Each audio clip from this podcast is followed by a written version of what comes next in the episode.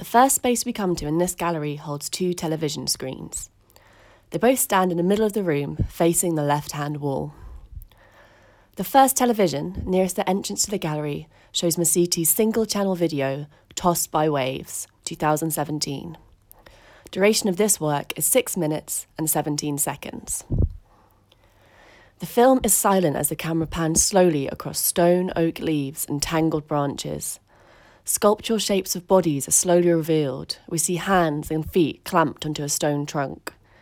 As the image continues to pan, it shows a black tarnished bronze panel depicting soldiers of the French Revolution, pressing onwards, banging drums.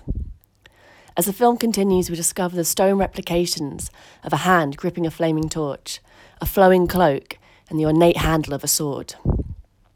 The monument is never fully shown, yet clues, such as graffiti bearing the name of loved ones and messages of hope, suggest the present day.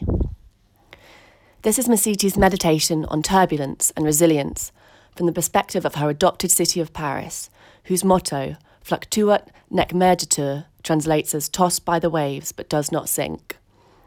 In use since the mid 1300s, the phrase has gained a return to popularity with the November Paris attacks in 2015. This work acts as a documentation of the moment when the public powers in the city allowed the monument in Place de la République, Paris, to become covered in graffiti and posters, memorialising the victims of the attacks.